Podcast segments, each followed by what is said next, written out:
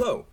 Welcome to episode 5 of Unraveling the Web, the podcast that explores the internet, digital culture, and how a vast, formless universe of information manages to have such a personal and intimate presence in our daily lives. I'm your co host, Nicholas. And I'm the co host that hosts the most posts about ghosts who eat toast, Jason. How's it going, Nick? It's been a minute. It has. Um, and that's actually something I wanted to touch on real quick. Uh, before we get into the episode, I, I did first want to issue uh, an apology and explanation to our dear listeners about what happened in the month of May. Uh, as you may have noticed, there was no new content in May. Unfortunately, we did have a series of personal and professional obligations that uh, prevented our usual amount of research and script writing to put together a quality episode. Um, we did record an episode, but uh, we both agreed it was not up to our, our normal standards of quality, and it, it was just better to take a month hiatus and come back to the drawing board and do it right. Uh, he's actually lying. He was abducted by aliens. the government now has proof of that, uh, and they're going to be showing that to us. Uh, once again, aliens probing Nick's butt. That's why there was no episode last month. Terribly, terribly sorry. Still a painful subject. oh! it hurts when I sit. a little tender. Um, so this month uh, we are diving into the technical weeds with our topic, the internet. More specifically, we're going to be giving our listeners a basic primer on how the internet actually works, really in order to give a helping hand for those who need it so we can explore other technical subjects such as internet security, the dark web, in our future episodes. Also, we will touch on the history of the internet, uh, but we do want to devote the vast, the vast bulk of the episode to explaining how things work and why the listener should care. Yeah. Yeah, see, w- the first time we tried to do this, we kind of stumbled because we were like, how do we tell this story without putting you all to sleep? And then we Yes. stumbled through it. And then, then it was kind of like, well, okay, that was actually pretty awkward. Yeah, Let's, let's try it again. yeah. It is a it is a, a big subject and obviously we're only going to touch on more of the more of the physical infrastructure of it. Mm-hmm. Also a little bit about how, you know, the information itself travels, but again, massive subject. We're not gonna get, I- and we're not gonna get so thick in it that we're having to like draw diagrams and Right. you have pieces of paper on the wall with red string tied to all of it. I I do think that this time around, uh, a we're a little more organized, and b I think I think we came up with some better metaphors uh, to explain kind of how things work in ways that are more relatable. yes, and along with the episode, I will uh, supply some diagrams and things like that. Uh, a little extra literature uh, on our Facebook page.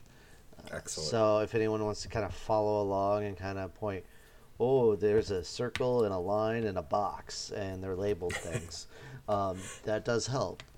Uh, that will kind of help, Yes. kind of guide you along. Uh, trust me, this might seem like, oh, that's kind of boring, but it's magic. It is damn magic that we have these blinky light boxes that can talk to one another. So, You know the, the the quote. I mean, I I like that you said magic. You know the quote that any sufficiently advanced technology is indistinguishable from magic. Technology can seem like magic sometimes. I mean, there certainly are scientific rules that dictate how the things work, but sometimes it's just magic. mm-hmm. And that magic is called electrical engineering. Yes, but before we jump, But that's boring that- because that's fucking math. Ew. Gross. I like math, but before we jump into that, we do want to introduce a new element to our podcast. Our intrepid reporter Jason will begin bringing us a recap of internet news from the past month that he found particularly noteworthy. So, what do you have for us this month, Jason? Well, thank you, Nick. All right, here's what we got going on. This one, fresh off the presses, coming to you from USA Today. Cybersecurity attack. Ooh, here we go. It hits the world's other one. yeah, hits the world's largest meat supplier, JBS's IT systems in both the U.S. and Australia.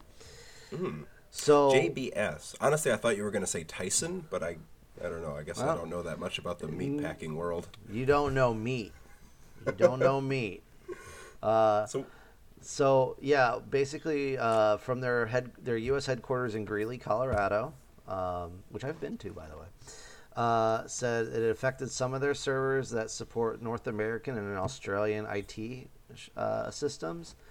Uh, they put out a press release saying, "quote The company took immediate action, suspending all affected systems, notifying the authorities, and activating the company's global network of IT professionals and third-party experts to resolve the situation."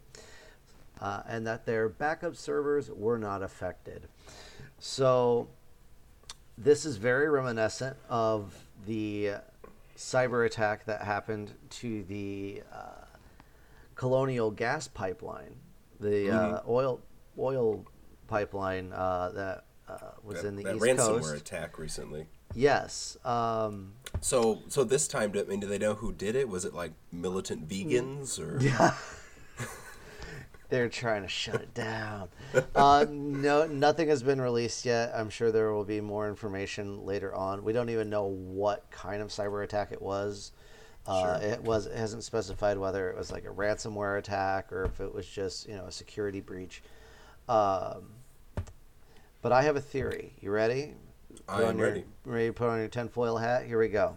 I'm always ready for that. Now, as we remember, with the oil shortage, what came after sh- the oil shortage? There was panic buying. People buying gasoline wherever they could. It was madness. People were putting gasoline in plastic bags and and and Was it that bad down there for you in Florida? oh yeah, oh yeah. There uh, some of those videos that you saw of like people putting like gasoline in garbage bags. That shit actually happened. Not not here specifically, but that was happening in Florida. Um, most people usually on the coast are a little better about Okay. that, only because a lot of us have gas cans already. Because you know, you live, in, Sure. we live in a hurricane area, so you know you're usually kind Right. of prepared. Um, I was gonna say because you know here in the Midwest, I didn't see anybody doing it. No, but- and, and it wouldn't affect it wouldn't have uh, affected you guys anyway, but it Right. really didn't affect anybody um, because it wasn't that big of an issue, and there was plenty of gas to go around. And also where Well- I and where I live, even though people don't realize this, most of your fuel is actually coming in on ships across the Gulf of Mexico. So it's Well, yeah, and I mean the United States maintains a strategic oil reserve in for periods of crisis or gas shortages. So I mean, Right, and so it really wasn't an, an issue at all, and it was just kind of stupid and really kind of funny to watch. Um, so anyway, like I said, tinfoil hat. My thinking is that this cyber attack, quote unquote, is a false flag and of uh, from the meat packing companies to try and sell more meat. Really kind of boost, boast or boost those meat sales right now, which was Memorial Day, although they dropped it now at night, so maybe they had a short. They didn't have enough sales of meat uh, for all the grilling out, so maybe got to get some more sold. Because now this is this is hitting right now. It's going to be hitting the mainstream media networks. Everyone's going to be seeing it, and they're like, "There's not going to be any hamburger. I got to go run to the store." And then you got people just cartfuls of just prime rib and pork shoulder and hamburger and chicken thighs and just loading their carts up with it. probably will to be honest. Which It's is happening. It's, It's happening. It's gonna be. My guess is gonna be mostly beef. Uh, I remember Greeley, and if anybody has ever seen South Park, whenever they did one time go to Greeley, and er- there was there was just cows everywhere, which is actually fantastic. which is factually accurate because there's a lot of cattle. Uh, yeah, so there you go. I'm telling you, it's uh, I don't know, I don't know. There's something a little suspicious about this uh, cyber attack. I don't know. We'll find out. We'll find out. we will. All right, moving on. Uh, so we've talked about Twitch before on the podcast, and uh, Oh, yeah. yeah, we've talked about it with our with our gaming and everything like that. Mm-hmm. Uh, well, one another thing that goes on on Twitch is people just like to sit around and chit chat. You know, it's Sure. literally it has its own section of you know, just Mm-hmm. chatting. Um, Well, hey, even uh, you know the guys over at the uh, QAnon Anonymous, they have a Twitch channel, and That's true. Yeah. Uh, I mean, it, it's kind of just a, its own like a visual version of the podcast. President Donald or former President Donald Joseph something Trump, I think. I really don't know what his middle name is. it's just a I think J. that was. It might uh, just be the letter J. I know he got banned from Twitch, and I'm like, Trump had a Twitch account. He tried to open one up, and they were like, "Nope, no sir." All right, so Twitch. Here we go. Uh, so the chatting, right? Uh, we have this new quote hot tub meta bikini streamers on Twitch. Okay. Now you're like, so what's the big deal about that? Well, so the internet is full of horny nerds who just like to look at women with boobs. It's there. Yes. It's always been the case. That is what the internet is. I mean, that could just have been this entire episode talking about what is the internet. It's full of horny dudes that want to look at boobs. Thank you. Have a good night. so, why is this a big deal? So, uh, the Twitch terms of service say that you can't be scantily clad uh, while streaming, or else you're going to get your channel banned. It's going to get you kicked off. Maybe that's why Donald Trump got his uh, Twitch channel banned. Is he was wearing a wearing some lingerie? oh dear. Oh boy. Um, Out of Melania's closet. so, um, but there is a a little side note to that that says that it's okay though if you're wearing a swimsuit if you're in a swimming pool or hot tub. So Ah. what some young entrepreneur uh, female streamers have done is they got themselves some kiddie pools, put them in their living room, and are now just uh, chatting with people while chilling out in a little kiddie pool, uh, shaking shaking their thing, Clever. and uh, put uh, yeah, doing it up. Um, can't Clever you know what. I I I can't you can't hate the player, you can't hate the player. It's they're doing what they do, and if it you know what it makes money, and Mm-hmm. you know what.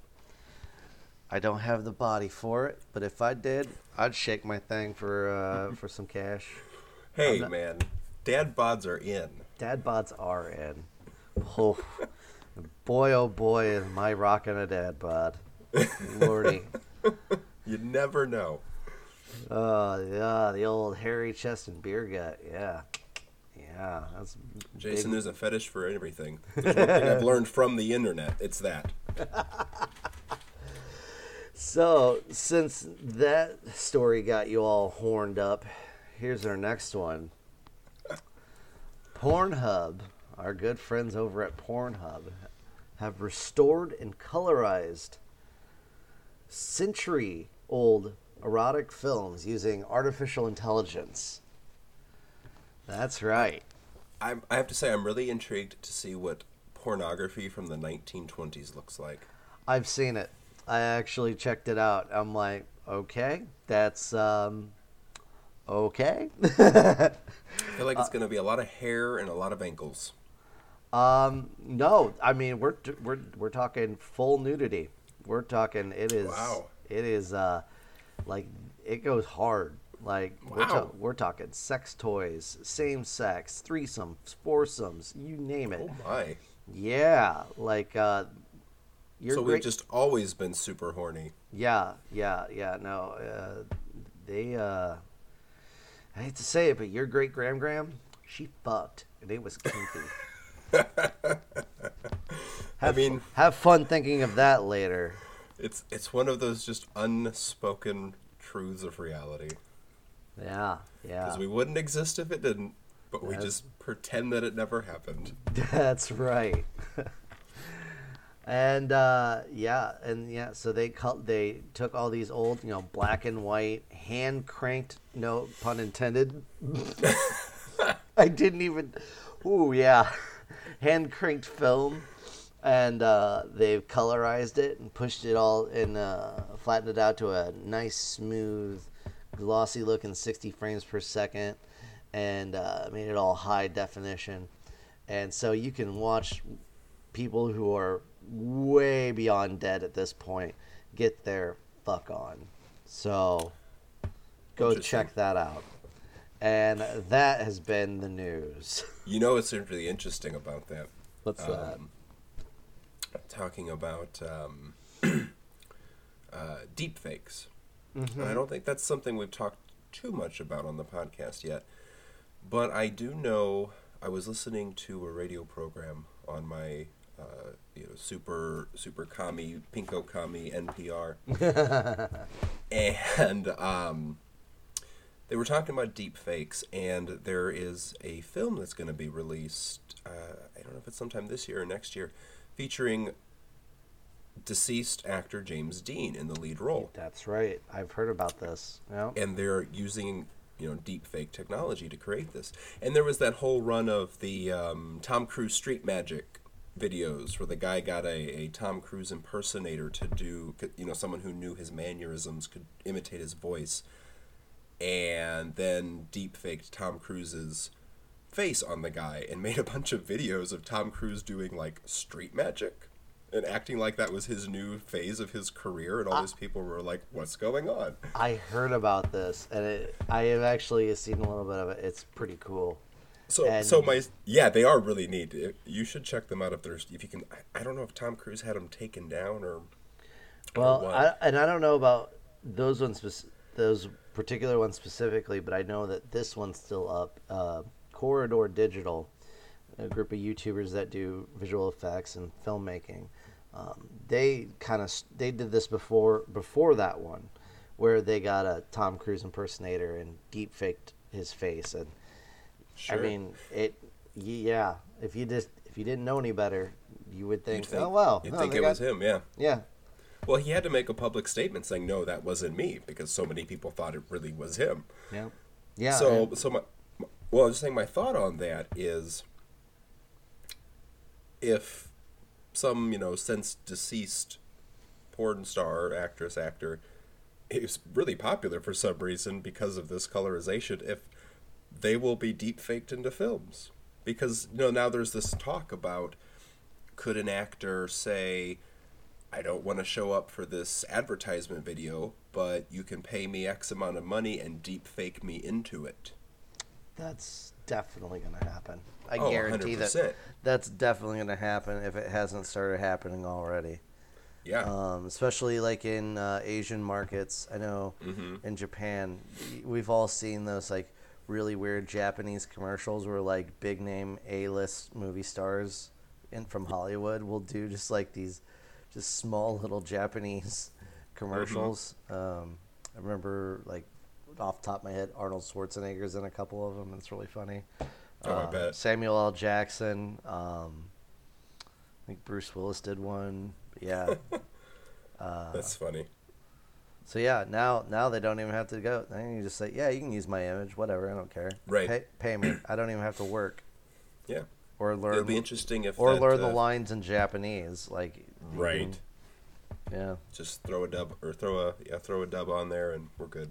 hmm And they can And- and they can even artificially uh, deep fake the voice to where Right. it actually would sound like them. Mm-hmm. All right. Yeah, it'll just be interesting to see uh, if those two technology. I mean, th- there are deep fake pornographies that are basically being made without female consent. I mean, that's how it that's how it started. That's how Right. deepfake got its Right. got its It'll- start. It'll be interesting to see like if any deceased porn actors or actresses make their way back into the realm of film because of deepfakes now. Guaranteed. Anyway, So let's get on to it. that uh, so yeah, thank you for that. I, I think this is gonna be a really great addition to the podcast moving forward. That it was fun. It's fun to uh, get to research and look at uh, yeah. what's happening. And I mean, even though we're a monthly podcast, Um, it's kind of a good look at you know what's going on that month. You know. Yeah, definitely. Now, without further ado, let's unravel the web. Um, we're not going to do a few key definitions here because there's a lot of terms, a lot of acronyms, a lot of tech jargon. It'll be a lot better understood if they're being explained during the discussion in the context of what we're explaining. You know, otherwise you just got a bunch of technical outside of their context, and it'll be really hard to keep all that in, in your memory banks when we get into that. so instead, let's just jump right into the history of how the internet came to be and what its earliest forms looked like. Let's do it. So, where did the internet come from? This is a fairly straightforward answer. Um, as we all know, the internet was in fact invented by Al Gore. Super cereal. a little, probably a little dated joke there, but in all seriousness, God, we're so old. I, I we're only in our thirties, Jason. We're not that old. I do think this is a little bit more of an interesting question than maybe some would otherwise otherwise say. I am a nerd. Uh, in the future, I think I would like to do a more extensive episode on the history of the internet. But for now, it is sufficient to say that the internet as we know it has two main important milestones. The first thing to say though is definitely you can't you can't really attribute attribute the creation of the internet to any one person or group. It took dozens upon dozens of people, multiple research teams over several decades to create the wide range of technologies and ideas and, and protocols and rules that have culminated in the internet as we know it today. In fact, the internet, the idea of the internet, dates back to people like Nikola Tesla in the 1900s, who envisioned a, a world wireless system. And you know, a few decades later, in the 30s and 40s, uh, there was a couple people named Paul Otlet and Vannevar Bush, who conceived of this idea of a, a mechanical, searchable storage system of books and media. But it, it wasn't really until the 1960s and the creation of something called packet switching, which we'll more fully explain later, that the internet could truly be realized as more than just an idea. The first step in this realization of the World Wide Web is what's known as the ARPANET, or the Advanced Research Projects Agency Network. Now, ARPANET is probably the historical aspect of the internet that most people are familiar with. This idea that in the 1960s it was created by the military, which kind of yes and kind of no. The creation of the ARPANET was funded by the Department of Defense in the late 60s but it was actually created by research teams at UCLA and Stanford universities, where they used packet switching to be able to send information between multiple computers on the same network. And of course, they were using computers the size of a small house, but the research team in UCLA was able to send a message to the team at Stanford University. Was a very simple message that consisted of just five letters L O G I N. Unfortunately, that simple message caused the whole system to crash, and the Stanford team only received the first two letters, LO. But they had achieved a pretty remarkable thing and proved that the ARPANET could work with some tweaks and modifications. The 1970s brought us the creation of the second mission control protocol and the Internet Protocol, or the TCP slash IP, by scientists Robert Kahn and Vinton Cerf. These protocols created a standardized way to send and receive information between more than one network. And we will get into what those are, what protocols are, a little bit later in the episode. But with those two pieces in place, the ARPANET adopted the TCP IP standards in the early 1980s, and in the 1990, the World Wide Web was born. Though I do want to insert the caveat that the World Wide Web itself is not the internet. It's simply the most common way that the general public uses to access it. And there's actually a book out there, I believe it's called something, um, I didn't read it, but. Uh, you didn't read a book? I, I know. Shocked. I, I wanted to, but again, you know, we I, I had another book. Speaking of which, I, I need to get on to our, our book club things for our patron users. They, I've read some really interesting books, and I'd like to share them with people. But this one was, um, I think it was called like Where Wizards Play at Night or something like that. And it, it breaks down all of that in a much more detailed way. It gives a lot more names, a lot more information. if you are interested in the history of the ARPANET, uh, that would be a good place to, to, to read. So, how does the internet work? This is going to be where we get into the weeds. It uses um, hamsters and wheels. Um, Some water wheels, Yep. little steam power. Little pixie dust.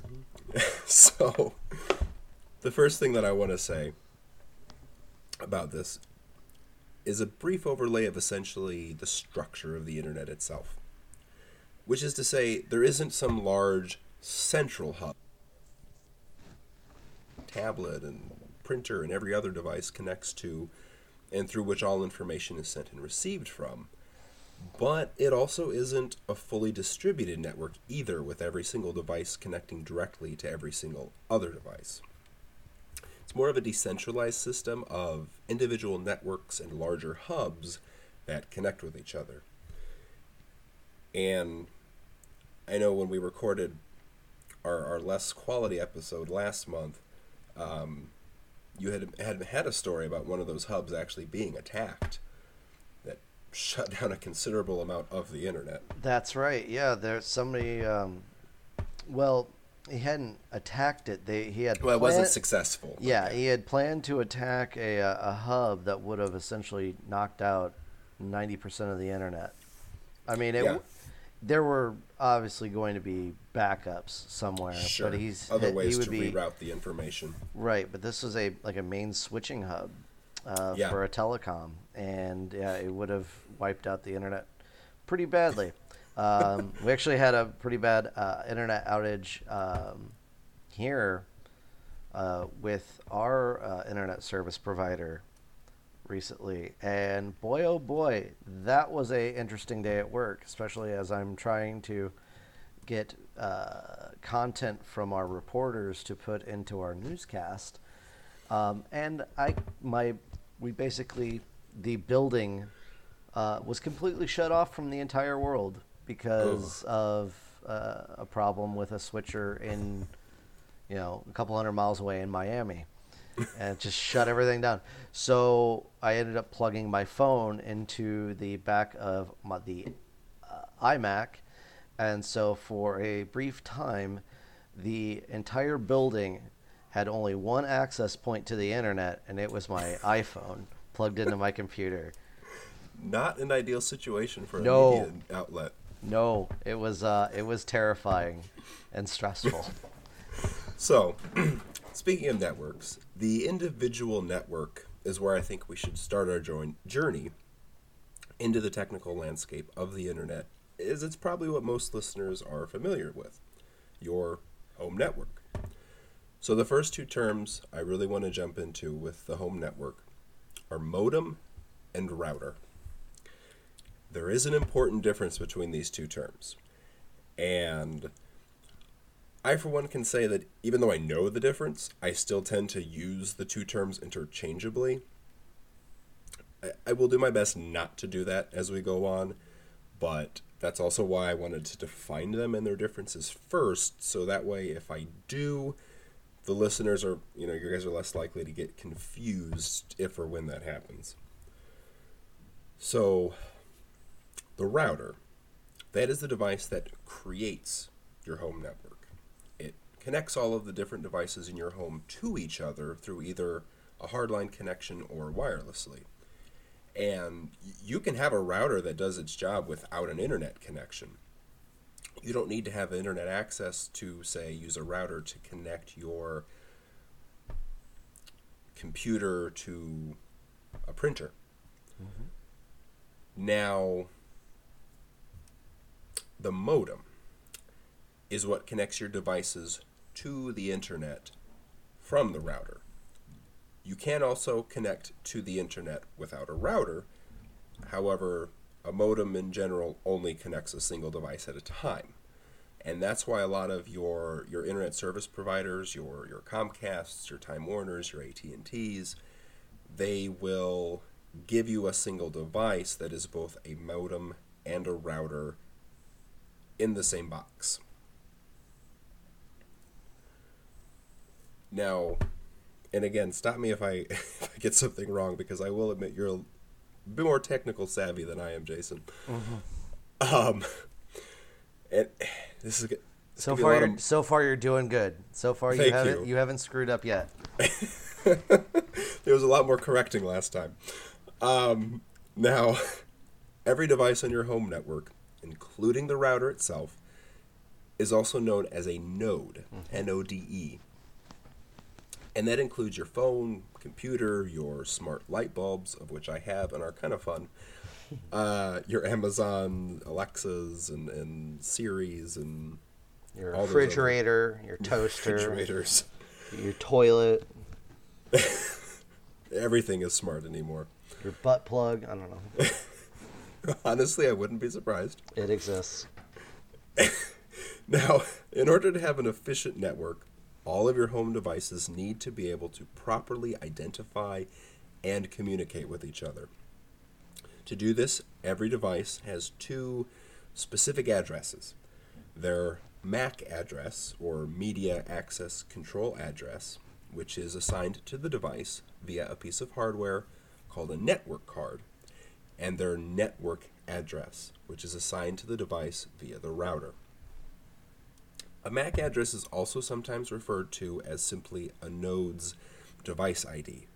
And you can think of it as, as a computer's name, something it was built or born with when it was first created, and the builder installed the network card. The network address is like the street address, something that was, desi- that was assigned to their location within the city, within the network they live in by the post office, aka the router. Both are needed to ensure that their abundance of pandemic bought packages arrives at the right place to the right person. And I have to say that I have an embarrassingly large number of cardboard boxes that need to be broken down and burned. Oh yeah, yeah. Same here. You're not alone. I think I think everyone has at this point. I uh, honestly, I think we've just kind of accelerated the closure of a lot of brick and mortar stores. Yeah, pretty much. And like, I, I don't see it ever coming back. Yeah, speaking... there's some things I probably won't go back to the store to buy. It's just the convenience will continue whether or not I can leave my house safely. Yeah, but I mean, we all saw this coming. We've seen Idiocracy. We knew it was coming. That's fair. Now, speaking of packages, all the information. I got a huge between... one. No, I'm sorry. anyway, Continue. All information sent between nodes on a network is converted into what's called a packet, which are more or less comparable to the packages being delivered by a truck with a few specific differences. A good way to think about it is like this. Say, Jason, that I wanted to send you a brand new, beautiful mahogany work desk. Ooh. Now, I can't just put the desk in a box and send it because it's too big and complicated. Some of the drawers might fall out or you know some of the weaker sections might not be reinforced well enough to properly survive the trip if it's sent as a single unit. So instead, I take the desk and I disassemble it into smaller pieces, put them into multiple boxes, arranged in such a way that they can safely make the journey. I then put your name and address on the boxes include the instructions on how to rebuild the desk when it arrives, and I send them off with the delivery driver. That driver then performs the remarkable task of driving straight through from Illinois to Florida without stopping once for any reason whatsoever. Why would you want to? Even peeing in bottles, which they definitely do because they love their job that much and not at all because they're being held to impossible, exploitative standards under threat of career punishment. the desk then arrives at your home where you take the pieces out from the multiple packages and use the instructions to reassemble the desk in all its glory. Wow. So, likewise, when someone I sends cannot wait for this desk. likewise when someone sends a friend an always welcome pranks gone wrong video, their device takes the video, breaks it down into packets. A packet is made up of two basic parts. the information being sent and an address tag that says where the packet is coming from, where it is going, and what is inside it. Now, a video, and any more, most, if not all, pictures and other forms of media, honestly, they contain too much information to be stored in a single packet.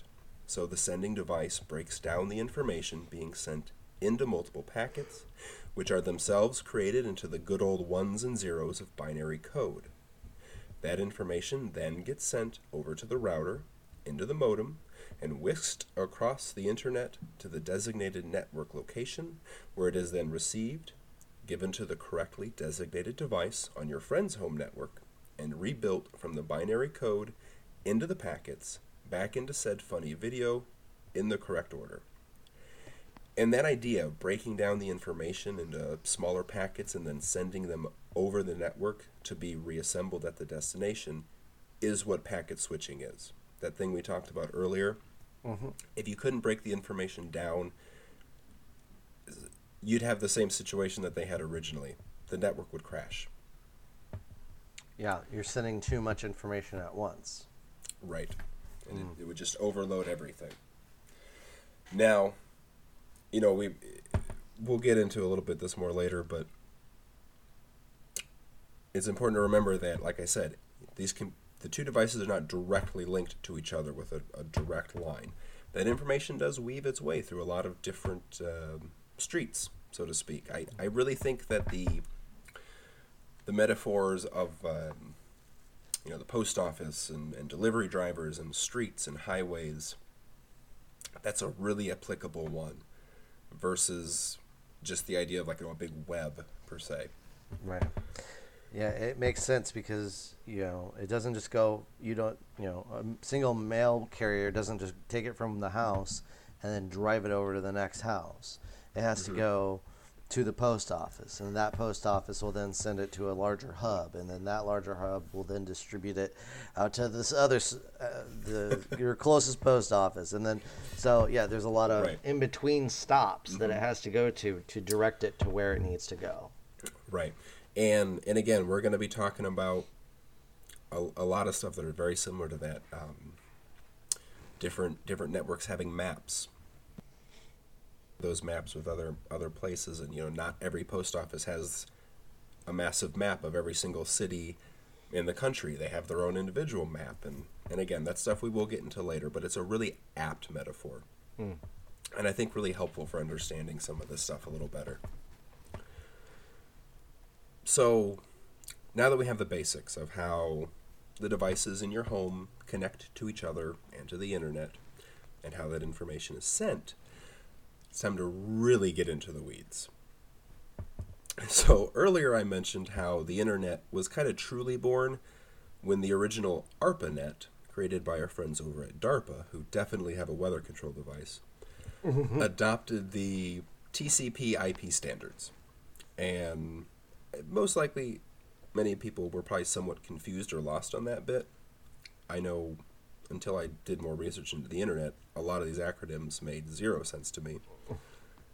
So, TCP slash IP refers to a pair of things known as protocols. And protocols are incredibly important to the internet's function because they lay out the rules of how things talk to each other and what to do if something goes wrong. And it standardizes it so that every computer, every network, they all use the same rules to ensure that things are sent efficiently. Mm-hmm. Yeah, without without rules, it would just be chaos. Absolutely, and nothing would ever get anywhere, and, and things would arrive in the wrong order or never at all, and the whole thing couldn't function without it. So, as you can imagine, with tens of billions of devices all hooked up to the internet, it is important to have that process uh, to keep it as organized and streamlined as possible. So, that is the role of these protocols.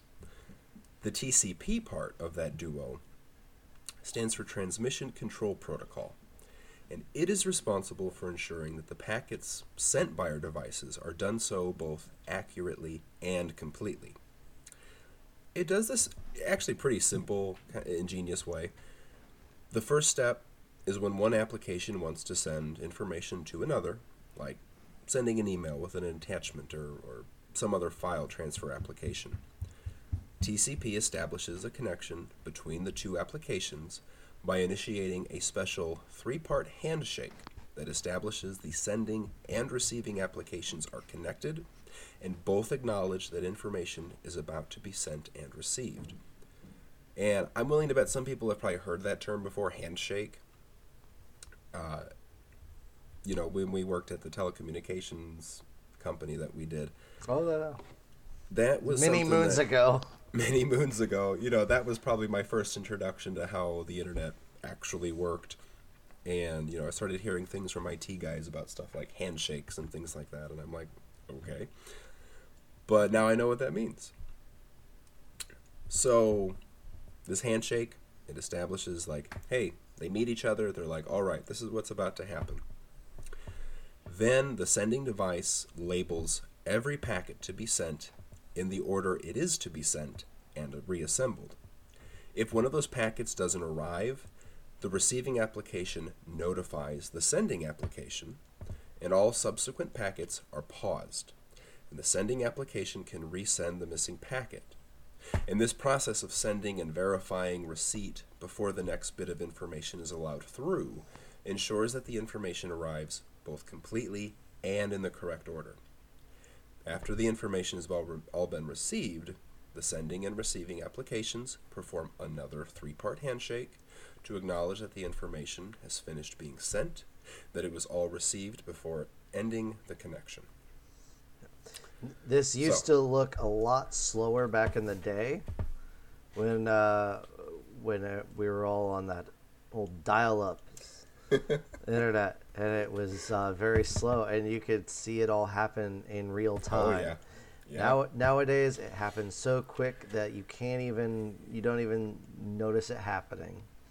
Yes, and the other thing about that TCP is that even though it is much faster now, that's actually the slowest way of sending information mm-hmm. because of all those verifying. Okay, it's here. Okay, send the next one. Okay, verify. Okay, it's here. Send the next one. It happens much faster than that, but it is the most accurate way to send information, but also the slowest. That's right. Now, there are some other protocols that are related to how information is sent and received. Uh, two, there's two more that we'll get into. The first is something called UDP, or User Datagram Protocol. That focuses more on speed of delivery over accuracy. Now, the UDP adds a specific bit of information in each packet's address tag, which is to notify the receiving device which specific software should handle the packet when it arrives. The major difference between the two, UDP and TCP, is that the user datagram protocol does not track whether or not the packets all arrive at the intended destination or if they arrived in the proper order.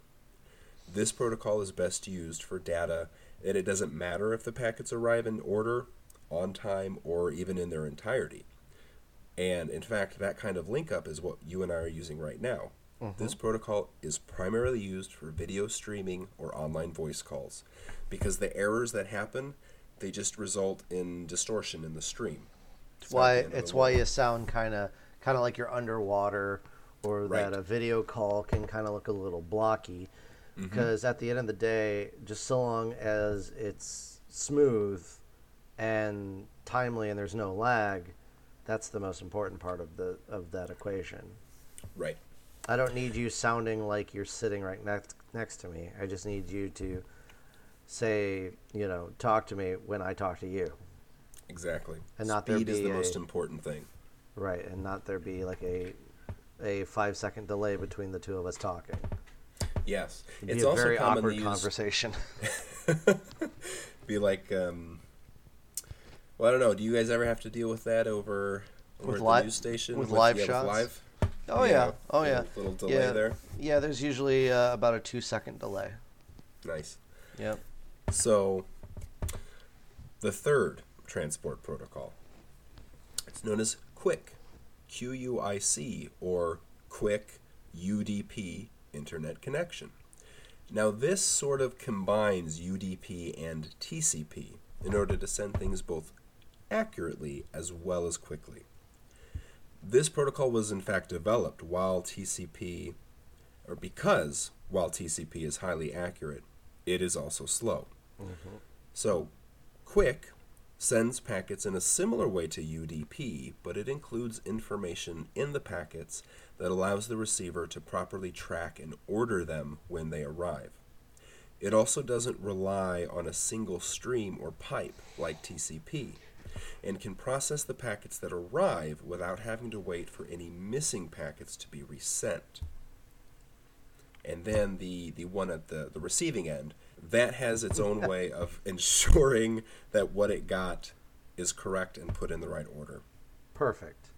there we go. So the next protocol we need to discuss is ip or internet protocol. Ip is a specific way of writing a network address that allows the device to connect and share with other devices on the internet. Just like the TCP sets the standards for how the information is sent, IP sets the standards for how to ensure that information gets to the right place. Now, every device that connects to the internet, your phone, your computer, your router, has an IP address, and it's either public or private.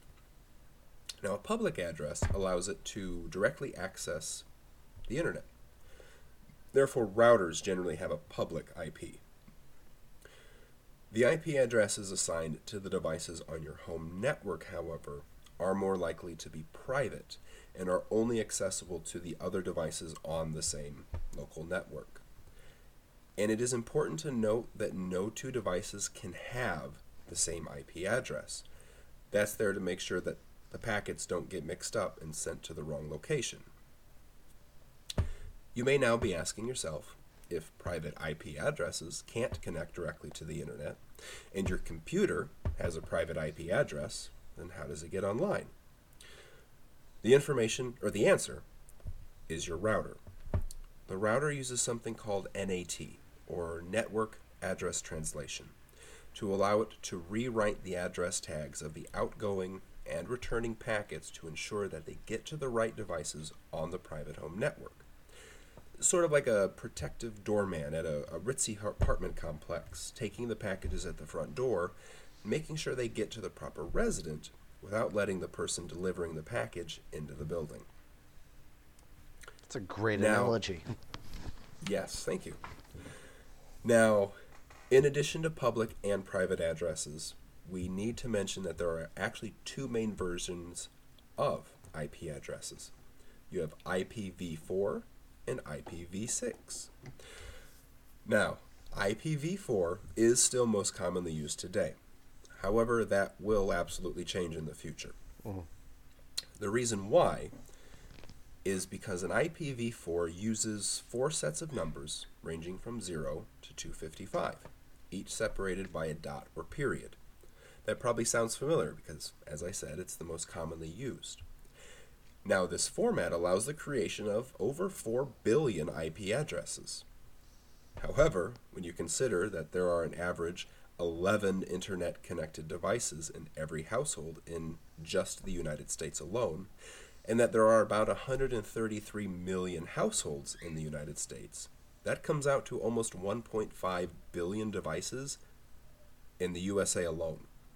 So when you expand that view globally to include the rest of the world, the entirety of the European Union, Russia, China, Australia, all of Africa, all of South America. That's a lot. 4 billion IP addresses is not nearly enough. No. Not even close. That's not even enough for every single person on Earth to have one connected device. That's why IPv6 was created. It can create enough unique IP addresses to accommodate over 340 undecillion devices. I've never What was that number? undecillion. And just just for reference, that's enough for every person on Earth to have six octillion connected devices all themselves. Which I'm pretty sure an octillion is something like a trillion trillion. Yeah. How many how many zeros is in in an undecillion? I don't I didn't even bother to count. I'm looking it up. Let's look it up right now. Undecillion. All right, everybody, you're we're we're going down a rabbit hole here. Hang on. It'll be brief. How many zeros? All right. Let's go down this rabbit hole. Here we go. 36 zeros. 36 zeros. That's a lot. That's a lot. So, yeah. So obviously that's going to cut it. We'll be okay with IPv6. I think for But- now. I think for now. Yeah. You know, maybe if we expand into space and have lunar bases and Martian bases and bases on Titan and we might need more again, but Maybe. for now we're good. Well, the internet's going to be a very different place when you're having to deal with uh, the speed of light being a half an hour. It very much will. Uh, So, before we get too much down that rabbit hole, Oof. the last thing to say about IP addresses specifically is how they get assigned. There actually is an organization known as IANA, or the Internet Assigned Numbers Authority. Iana. They, IANA, they give out a range of available IP addresses to regional internet registries.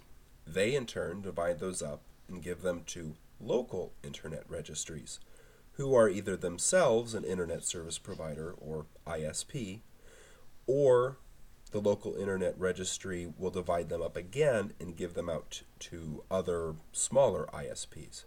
And then each ISP assigns the routers they provide to their customers with an IP address.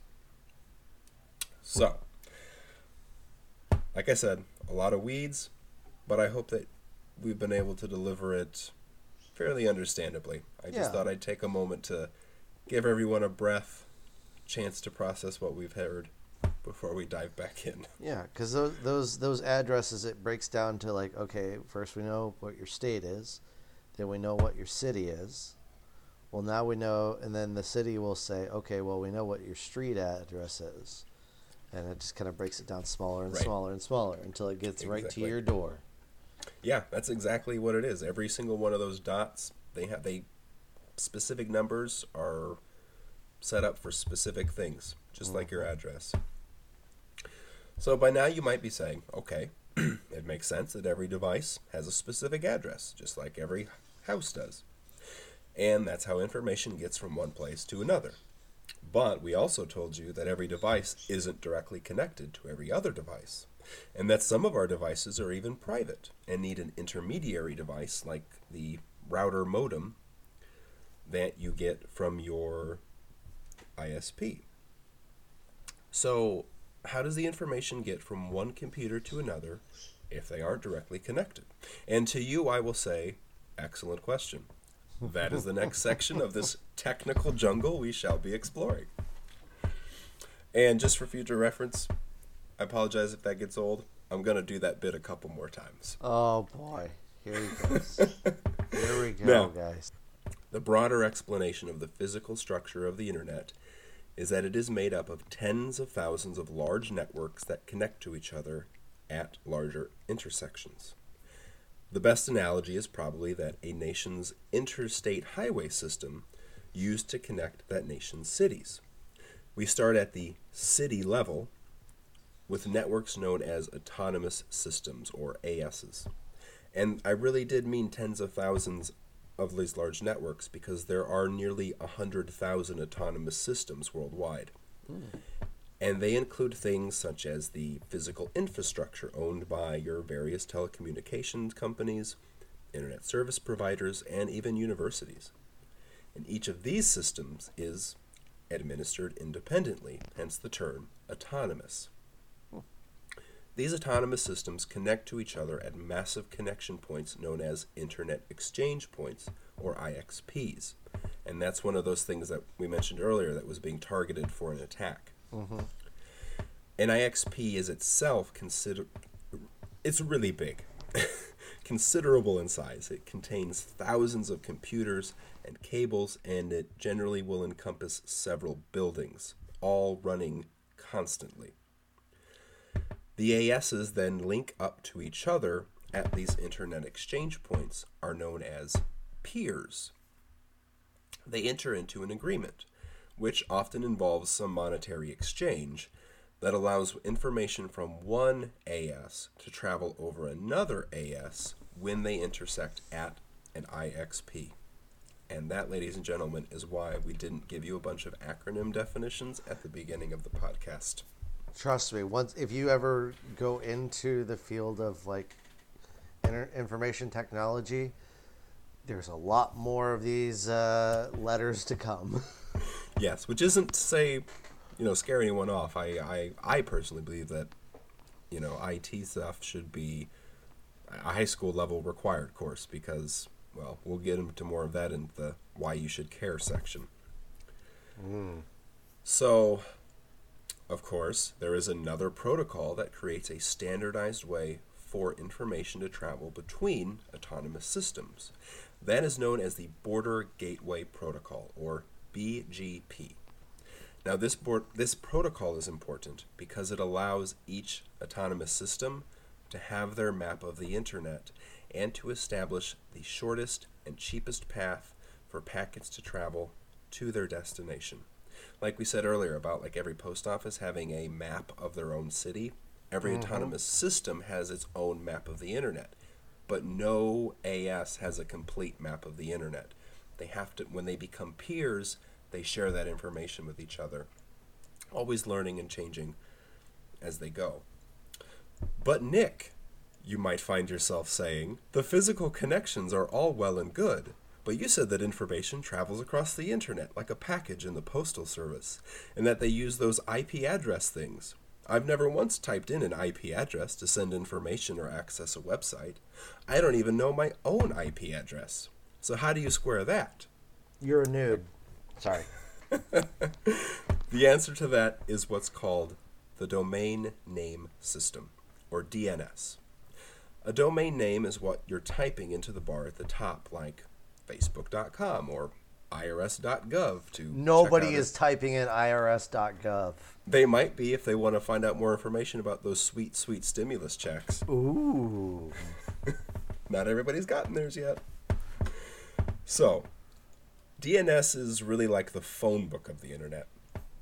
And so when we type in those much easier to remember domain names, it initiates a process of your web browser, like Chrome or Safari, asking DNS servers and domain registries until it finds the IP address of the website you're trying to access.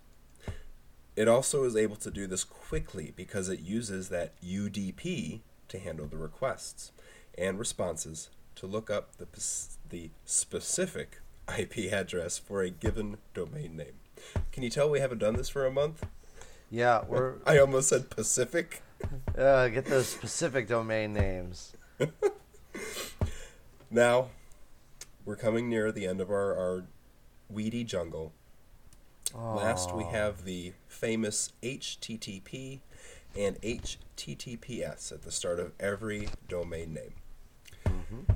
These acronyms stand for Hypertext Transfer Protocol and Hypertext Transfer Protocol Secure, respectively. These protocols they're responsible for data communication by facilitating the requests and responses between the applications you're using on your computer, also sometimes known as clients, such as your web browser, and the server or servers you are trying to access for a service, say the Netflix servers that house all those glorious episodes of The Witcher, which is going to hopefully be launching season two by the end of this year. Woo! Now, its ultimate purpose is to make sure that the requesting client or web browser and responding server can properly understand each other. The HTTPS, the secure, we'll get into, we're definitely going to do an episode on internet security, but just as a little bit of a, an overture, essentially what that means is it's creating end end-to-end encryption, I believe. Yes. To help make sure that if if in case someone intercepts the information along the way or attempts to, they won't be able to see what's inside it. They won't know that you were thirsting over Henry Cavill. I am glad to hear that. They are. So- They don't know that you're watching, you know, shirtless Henry Cavill slaying monsters. You thirsty bitch. If ever there was a man who could make me not straight. Uh, so there you have it. That's how the internet works. Simple, right? Yeah. Take that, Bill Gates. Yeah. Was it so hard? Yeah. So, again, we can take a moment and kind of digest what we just heard. There's a lot of information, I know. Um, Please pause here and contemplate your life. well, don't don't do that too much of that. I don't want anyone to end up with a uh, an existential crisis on their heads. Now, why should the listener care? Why should you out there care? Every month, after we dive into the specifics of a topic, you know, conspiracy theories, uh, pro gaming, we like to bring the discussion into the realm of why should you care? We're not only unraveling the what's and how's of the internet, but why those things matter to you out there.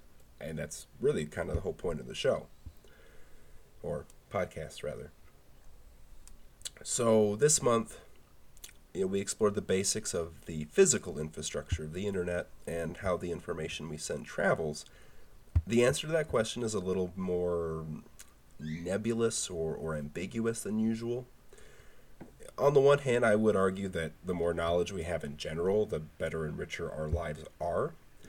However, I can see how the everyday everyday person may be wondering why it matters if they understand the protocols that dictate how the internet functions. And that's a fair question. it's for trivia night at the bar. It can come in handy. so, we're definitely going to get into some of the reasons why it matters, but I do want to concede that for some of you, it may actually not. As I said before, I think the more we know about anything in general, our lives are made better. And there may come a time when the information is important to you. I think it's probably that it will, in fact, for most people. But I will acknowledge that this topic specifically is one of those that it may be harder to see how it will matter.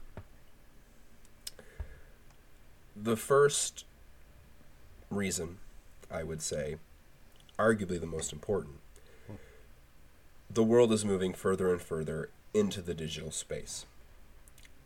Un- having an understanding of the groundwork that all of these new services and technologies are laid out upon will be more and more beneficial to understanding and navigating the world. That's right. I think we a- live. We live here now.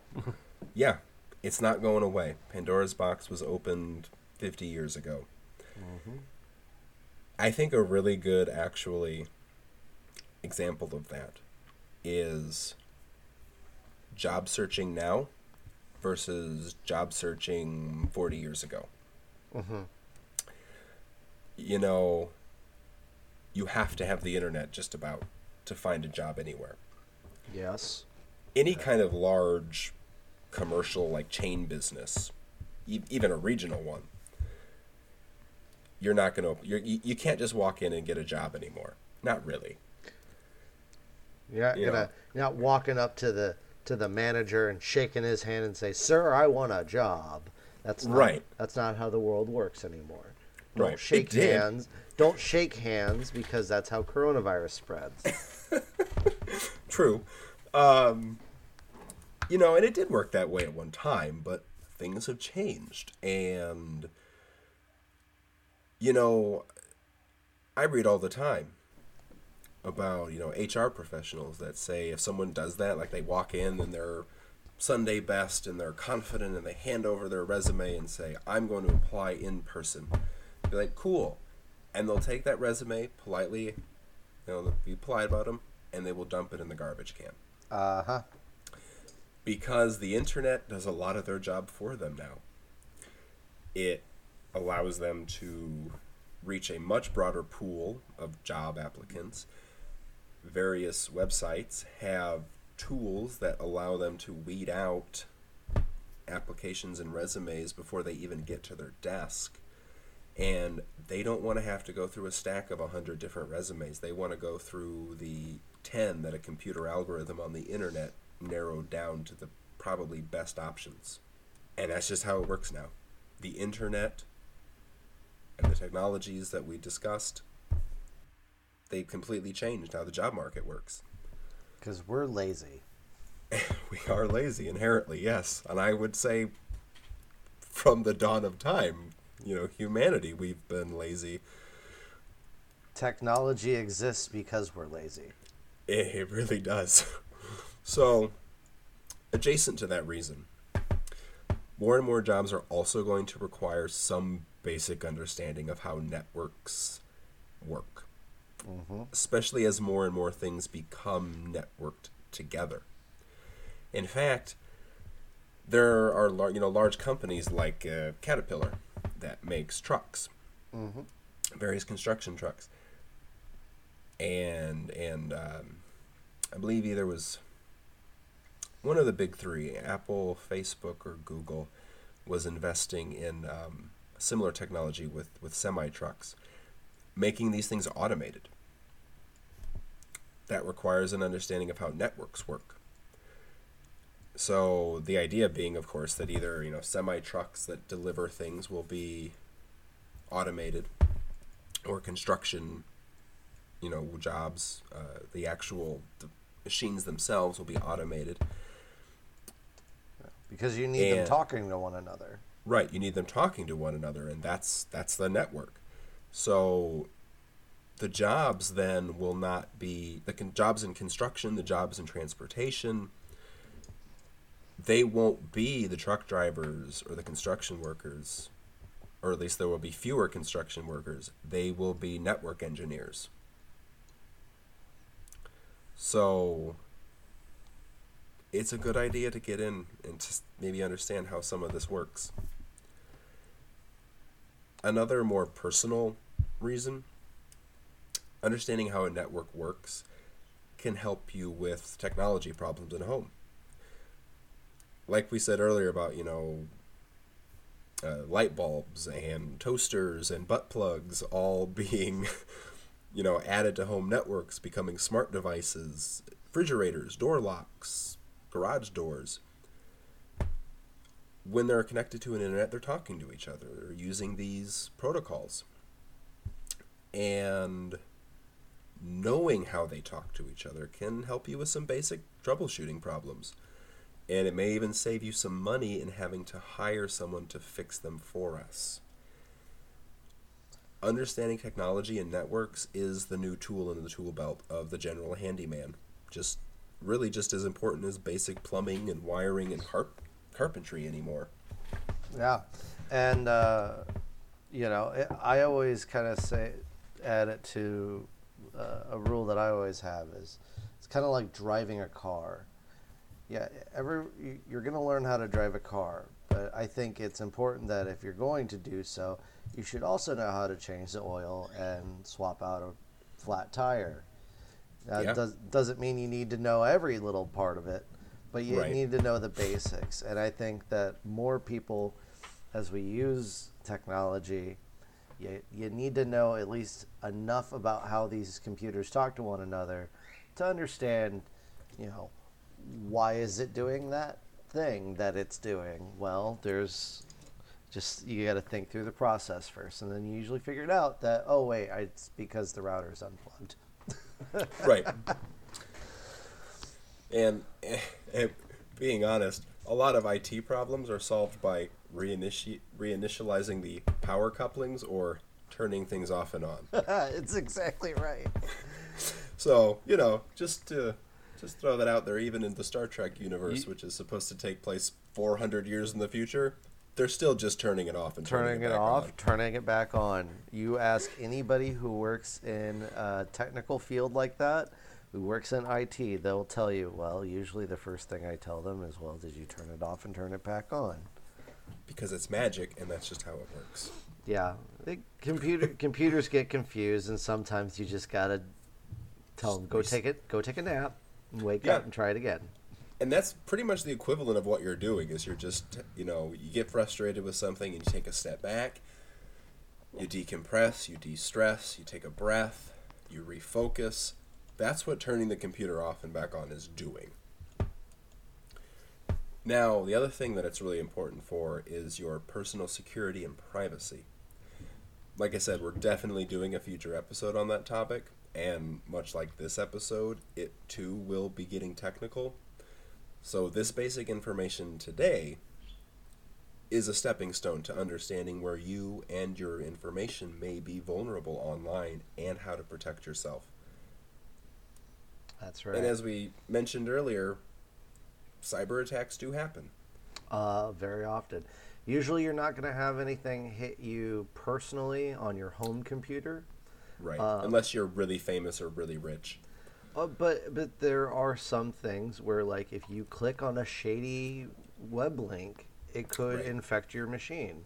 Uh, Now, most people anymore, uh, in this day and age, don't travel too far outside of Google, Facebook, YouTube, and those are, you know, usually very safe locations to be. There's not likely going to be any spread of, you know, sketchy links going around. Um, but you know, and like even through your email, you know, usually your email, you know, all of the things that might contain sketchy links that could infect your machine with some kind of virus or some kind of exploit that allows them to get in. That usually, you know, Gmail is sorting that and putting it in the spam folder. Right. You know, But so it that's doesn't all. always get everything. Yeah, and I mean, but when we were when we were growing up in the early days of the internet, that wasn't the case, and No. we bricked many a machine by Yes. accidentally clicking on the wrong thing. So it's gotten easier, but it's still dangerous out there. So you got to mm-hmm. watch yourself. Right. Now, these things, like we said, they're not going away.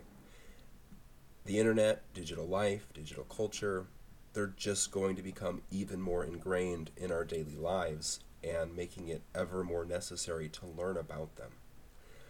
Not to mention, as we learned in the history section, the internet, it's been around for three tech decades.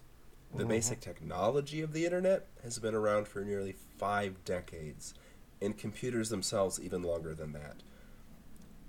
The reality is, it's not a new thing anymore. Been around for almost for over 30 years, longer than Jason and I have been alive. So I would highly encourage people to go out and learn more about computers and how networks operate. Yeah, it's definitely time to catch up, folks. Yeah. To be blunt about it, yeah.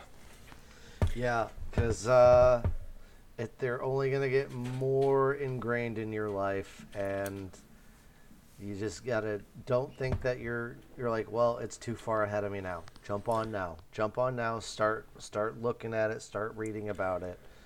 Yeah, Uh, and, and have a little have a little confidence in yourself. I know lots of people that are like, "Oh, it's just it's just too much." It's Yeah. too much if you look at the entirety of it all at one time. Take it step by step. Learn a little bit today, learn a little bit tomorrow, learn a little bit next week. Scalability of the internet, uh, of of networking, it allows you to kind of experiment at home. Uh, so Yeah. you you know experiment with it. You know, hook up a computer, uh, hook up a you know have have your like laptop, and then have like a desktop, or I have like a Raspberry Pi or a printer, and try to communicate to from one machine to the next. Um, and when you set those things up, you can uh, you start to understand that more and more. Like I have my Raspberry Pi that sits under my TV that hosts what I would say are alternatively sourced video content. That's an excellent way to put that. Uh, and it's hooked up to my TV so that I can watch said alternatively sourced movies and TV shows. Uh, yeah. Anyway, I had to learn how to. I had to learn how to set all that up. I'm sitting. I'm sitting in my basement, and I can hear upstairs. Uh, we recently got a not a Roomba, but a similar similar device, and I can hear it up there running around Smashing into walls. because Brittany set it up with a midnight timer to go off every night at midnight. She doesn't know how she did it, and she doesn't know how to undo it. So every night at midnight, our little robot butler goes around and vacuums our living room. And when he gets stuck on, uh, on a cord or, or on something, I have to get out of bed and go in there and turn him off. So, you know, to avoid that kind of issue yourself, learn a little bit more about networking here and there because it actually is set up to our Wi-Fi. We can we can I believe there's an app on the phone that you can use to control it. Yep, that sounds like. Uh, I think with that, I think you better go uh, Roomba hunting. I've kind of kind of grown attached to this little fellow. it's uh, the human nature to anthropomorphize things. Put some oh, googly, right. put some googly eyes on him. I I actually might do that now. Not gonna lie. Yes. All right. I think we've about covered the internet just about enough. I agree. So, to the listener, thank you for joining us this month as we unraveled some of the basics of the internet.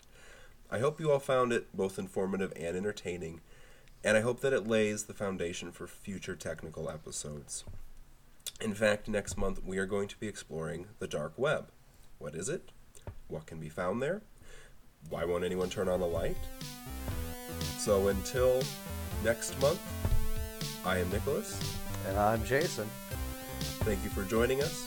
Never stop learning, and we will see you next month. Bye bye.